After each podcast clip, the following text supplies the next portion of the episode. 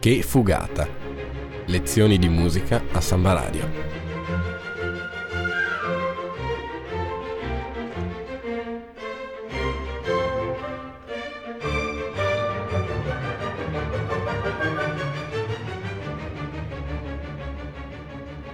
In studio Nicola Pifferi e Alessandro Arnoldo.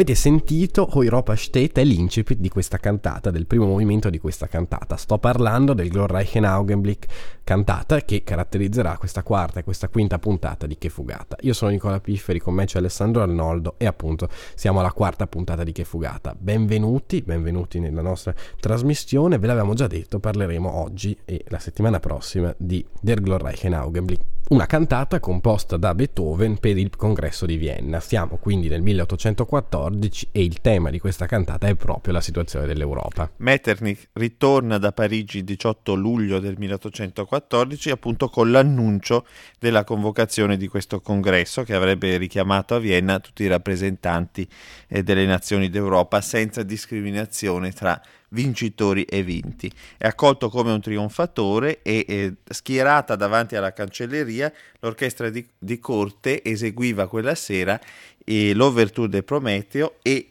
eh, più tardi al teatro eh, di Porta Carinzia eh, l'ultima versione del Fidelio che è poi quella che eh, è stata portata a successo fino ai giorni nostri. Beethoven accoglie di buon grado eh, la proposta di ehm, scrivere una cantata che appunto andasse a celebrare questo momento glorioso che portava a Vienna eh, tutti i principali ambasciatori, ministri, principi e con relativi seguiti, qualcosa come 10.000 ospiti praticamente in città continuamente. Andiamo a parlare un po' di più della cantata senza staccarci troppo dal tema del periodo perché insomma Beethoven in questa cantata davvero esprime la sua idea di Europa e la esprime attraverso il testo logicamente. Ma allora cosa dice? Sì, il testo inizialmente era scritto da eh, Weissenbach, un um, chimico e poeta che era, mh, veniva da Salisburgo a Vienna e per questo appunto anche lui mosso da questo da questo clima, diciamo, per rendersi utile in una delle due funzioni. Beethoven inizialmente era interessato al suo testo, che poi però eh, non gli piacque così tanto, tanto da rivolgersi a un suo amico giornalista, eh, Bernard, che poi l'anno seguente, tra l'altro, diventò una delle colonne portanti della, della Wiener Zeitung. E questo Bernard eh, rimaneggiò completamente il testo in questione, elimina eh, quelle che erano le figure che eh, Weissenbach aveva inserito come il drago, il minotauro e Prometeo e fissa l'attenzione eh, soprattutto su un'ipotetica Europa sorta sui bastioni infranti della vittoriosa città di Vienna. E questa... Mh, mm, questa Vienna viene elevata a rango di personaggio insieme ad altre tre figure allegoriche che proprio vanno a dare poi la possibilità di creare dei recitativi o arie e vari pezzi d'insieme. Il testo della cantata che vi facciamo ascoltare oggi, degli ascolti di oggi, è proprio quello di Bernard, che in realtà non è un testo che si trova molto spesso nei concerti perché lo stesso Beethoven e poi anche altri autori sono andati a rimaneggiare il testo in un periodo successivo e quindi molto spesso se ne sentono versioni diverse. Però quando è la prima esecuzione Ecco, il rifacimento integrale del testo provoca inevitabilmente un ritardo nella composizione e soprattutto ripetuti rinvii poi nella data prevista per la presentazione ufficiale di questa cantata, ehm, che è prevista appunto per i suoi destinatari, quindi l'imperatore d'Austria, lo zar di Russia, re di Danimarca, Prussia e, e Baviera quindi che sono citati all'interno della cantata mediante allusioni sia geografiche che allegoriche. Quindi finalmente il 29 novembre del 1814, di martedì, perché la data proposta che era quella del 27 viene esclusa dalla censura con il curioso motivo che i puritani inglesi non si sarebbero recati al concerto di domenica. Insomma, una cantata che già in partenza ha una storia travagliata e che però rispecchia completamente quella che è una cantata classica, la struttura di una cantata classica. È infatti una cantata per soli, coro e orchestra. Sei movimenti, come si articolano? Ma è divisa in sei movimenti, appunto il primo prevede un coro con una eh, tempo di allegro ma non troppo, il secondo recitativo e coro, quindi si avvicina anche, molto anche scusate, al mondo operistico, e il terzo di nuovo recitativo e aria con coro, poi un recitativo con cavattina e coro del soprano, e recitativo e quartetto, quindi l'unica scena senza coro e infine un finale con coro, addirittura vedremo poi alla fine un coro molto massiccio, abbiamo eh, coro appunto maschile, coro femminile, quindi quattro, eh, appunto quattro voci, un coro di voci bianche, anche l'orchestra è utilizzata al massimo, infatti eh, nella scrittura del finale eh, viene a mh, mm, eh, a formarsi un'orchestra, l'orchestra più massiccia della scrittura di Beethoven, non si è mai visto appunto un utilizzo così. E infatti si prevedono quattro corni, due trombe, tre tromboni, timpani, percussioni, arche, tutti gli strumentini alla turca, quindi ottavino e via così. Quindi mh, mm, un'orchestrazione massiccia. Davvero quindi un'orchestrazione massiccia che in un certo senso rappresenta anche quanto Beethoven creda politicamente nel progetto di un'Europa restaurata appunto dai grandi potenti che tornano, tornano al potere. Andiamo direttamente a questo punto al primo ascolto, che in realtà in un certo senso è il secondo, perché già vi abbiamo fatto sentire l'incipit del primo movimento che ci serviva per introdurre la tematica di un'Europa, un'Europa eroica, un'Europa che torna potente. Andiamo alla prima fuga. Eh, dopo poche battute dall'inizio, giusto? Esattamente, sì. Eh, l'invocazione, come dicevi tu eh, poco fa, appunto, è un'invocazione orizzontale che dice appunto l'Europa vive e sottolineata orchestralmente da quello che è il suono cupo e eh, allo stesso tempo, se vogliamo, glorioso dei tromboni che mescolate a tutte le altre componenti dell'orchestra, salvo le trombe, va ad animare queste prime quattro battute che abbiamo appunto sentito. E, ehm, nel, dalla quinta misura poi vengono ad aggiungersi eh, le trombe che vanno a conferire all'accordo eh, che in questo caso di La maggiore, che è la stessa tonalità della settima, che tra l'altro se vogliamo essere precisi viene anche presentata la stessa sera in cui viene presentato questo lavoro, quindi eh, sempre di fronte ai reali, insomma sempre il 29 dicembre, eh, novembre scusate, del 1814 e mh, quindi eh, andando avanti quindi la tonalità appunto di La maggiore e dopo eh, aver proceduto per un po' su queste linee parallele insieme con i fiati e gli archi, eh, il coro viene diviso in queste eh, sue quattro famiglie e a parte appunto questo fugato che adesso andiamo a sentire.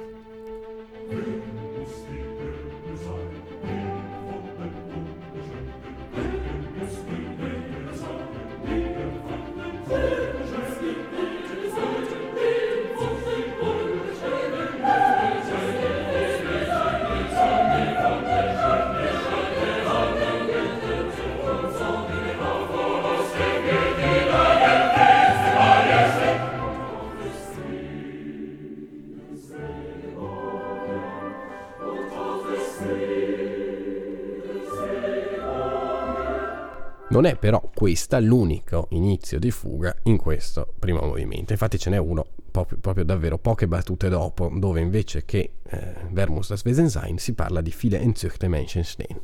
Esattamente, diciamo che eh, nella fuga che abbiamo appena sentito viene eh, rappresentata quella che è la figura regale eh, che è descritta poi mh, fisicamente da quelli che sono i legni dell'orchestra con questo disegno semicircolare di flauti appunto obo e clarinetti. Nell'ultima parte, quella che sentiremo adesso, appunto, là dove i, i popoli eh, rappresentati dal coro, quindi chiedono all'Europa di rispondere al loro appello di amore, diciamo, Beethoven eh, fa uso di un tema nuovo, a note ribattute, appunto, eh, lungo e anche arcuato, che in un certo senso può preannunciare eh, quello che sarà poi l'inno alla gioia della nona sinfonia.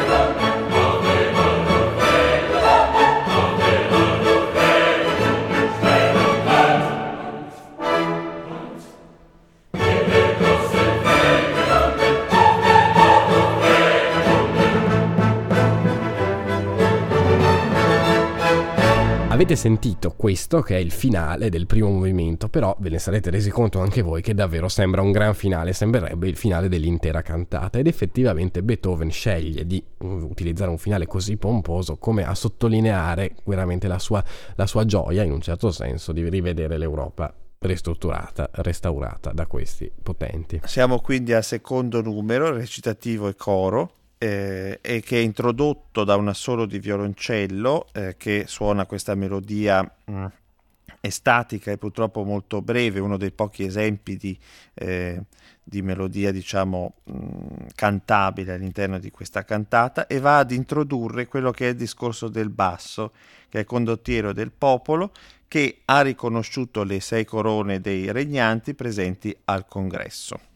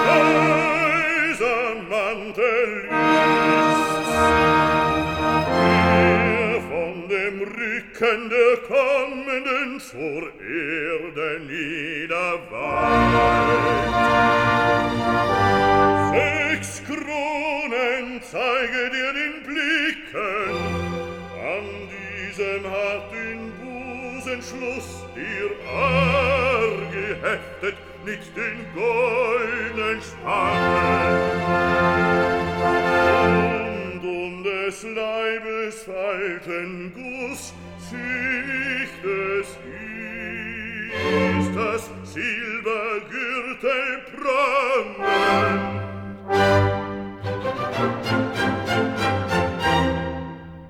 risponde a questo basso il tenore, il tenore che interpreta la parte del genio.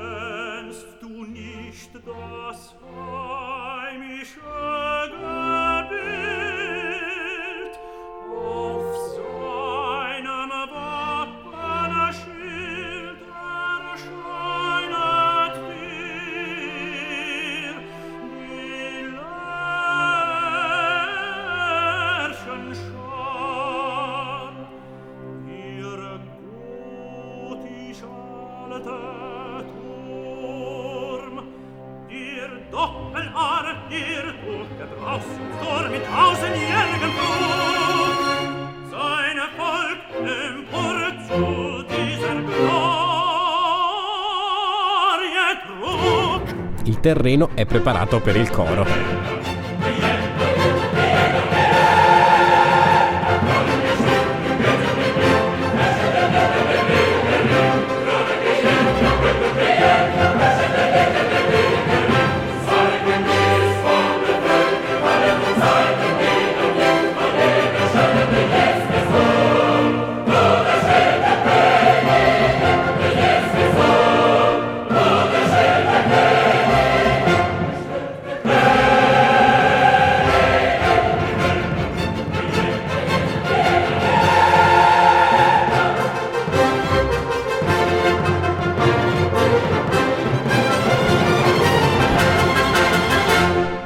Proprio il coro, quindi, incitato dal genio, che va a chiamare, a richiamare l'attenzione di Vienna. Vienna, città appunto dove si svolge il congresso, che in un certo senso diventa, viene personificata e diventa quella che deve salvare l'Europa. E arriverà proprio nel terzo movimento. Però continuiamo a parlare di questo secondo movimento. C'è questo coro che effettivamente svolge un ruolo importantissimo si va a rappresentare quelli che sono i popoli e ha ehm, finalmente compreso chi è la figura dominante dell'Europa e esplode appunto in questo inno di tripudio in onore della città di Vienna, regina appunto di tutte le città, e robustamente accompagnato da un'orchestra eh, che perennemente sforzando con eh, fiati ben in evidenza a rinforzare poi quella che è la parte corale. Ci spostiamo quindi al terzo movimento, Vienna effettivamente entra in scena, entra in scena perché arriva a salvare tutti. Quali sono i temi fondamentali di questo terzo movimento?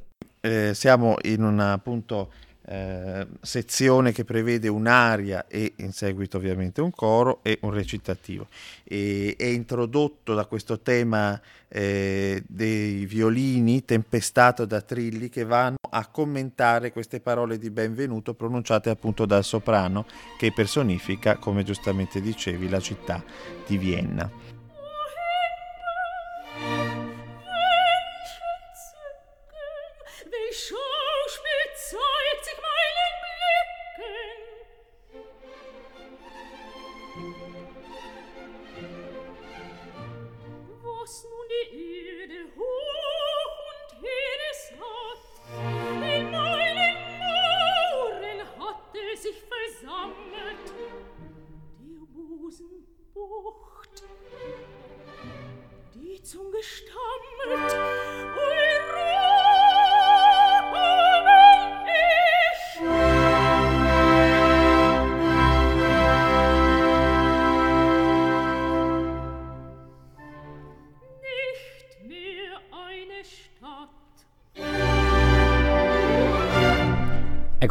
Vienna, dopo essersi presentata, va a salutare i singoli sovrani.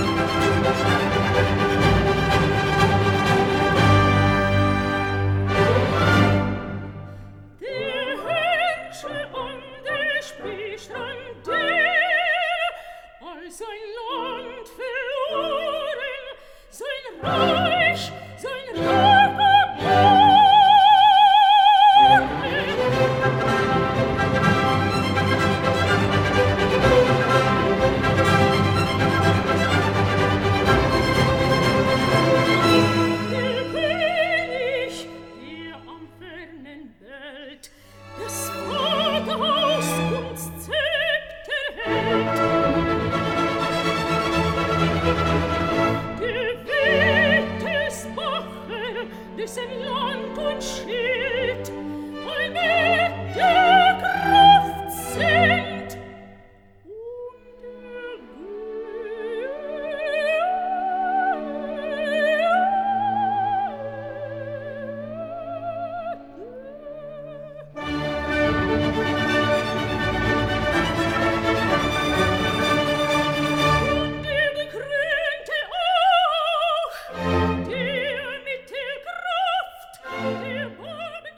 Allora abbiamo salutato, o meglio Vienna ha salutato i diversi sovrani in sala, ma è il momento quindi di capire come va a salutarli. Esattamente, di ognuno di questi sovrani vengono tessuti appunto le lodi in questa sorta di arioso che a volte mh, mm, va a tendere sempre più in realtà a, ad un recitativo, mentre l'orchestra va a inserirsi di volta in volta sempre con una... Frase molto simile di fiati e archi insieme. I primi, quindi i fiati, proseguono con un ritmo puntato e gli archi invece con queste sequenze vertiginose. A questo punto poi una cadenza del violino che va a distaccarsi dal contesto va a portare poi all'inserimento del coro.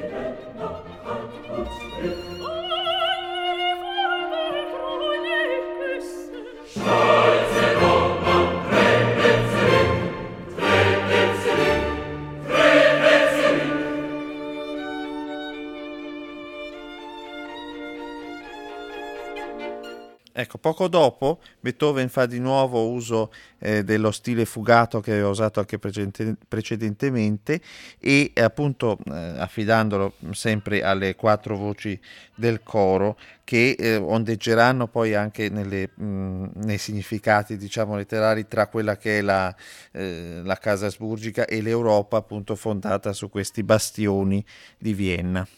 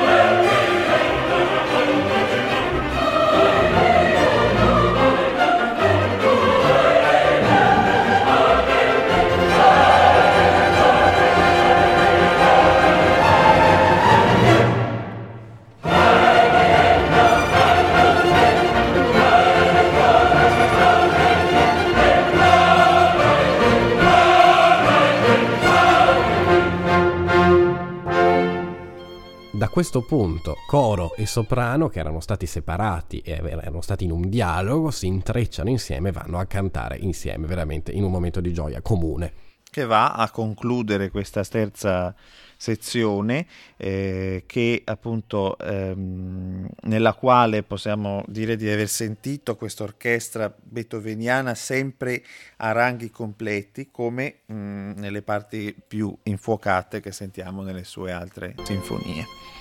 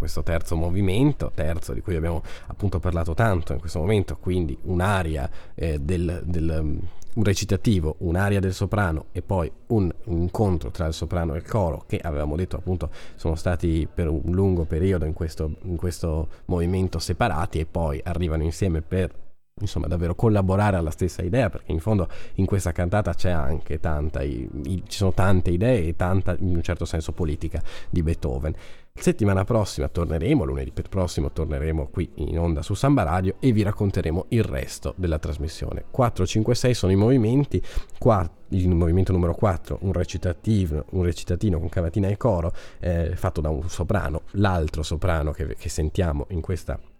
cantata, poi il quinto movimento che è dedicato solo ai quattro, eh, ai quattro, solisti, quindi i due soprani, il tenore e il basso, che un, prima con un recitativo e poi con un quartetto ci portano alla conclusione di, questo, di questa cantata con il sesto movimento e Straightener 4 con il coro insomma tutta l'orchestra di cui già vi parlavamo prima, giusto Alessandro? Sì, è il pezzo più uh, fittemente orchestrato di tutto Beethoven, si può dire, neppure nella nona sinfonia eh, impiegava un organico così numeroso che tra l'altro appunto come dicevamo comprende quattro corni, tre tromboni, l'intero apparato degli strumenti appunto alla turca, quindi ottavino, gran cassa, piatti e triangolo e in più anche per quanto riguarda il coro appunto ha queste dimensioni che possiamo definire oceaniche appunto perché è costituito da gruppi eh, separati di voci femminili, maschili, le voci bianche, queste ultime a loro volta tra l'altro suddivise in due, in due voci. E un'altra particolarità tra il quintetto, tra il quartetto, scusate, la quinta sezione e la sesta, appunto questa del coro che parte col coro femminile, eh, non c'è soluzione di continuità, come si prodiga di scrivere lo stesso Beethoven. Lo capiremo meglio la settimana prossima, perché appunto settimana prossima torneremo a parlare di, del Groreichenaugenblick e parleremo appunto del quarto, del quinto e del sesto movimento, sempre con che fugata, sempre su Samba Radio.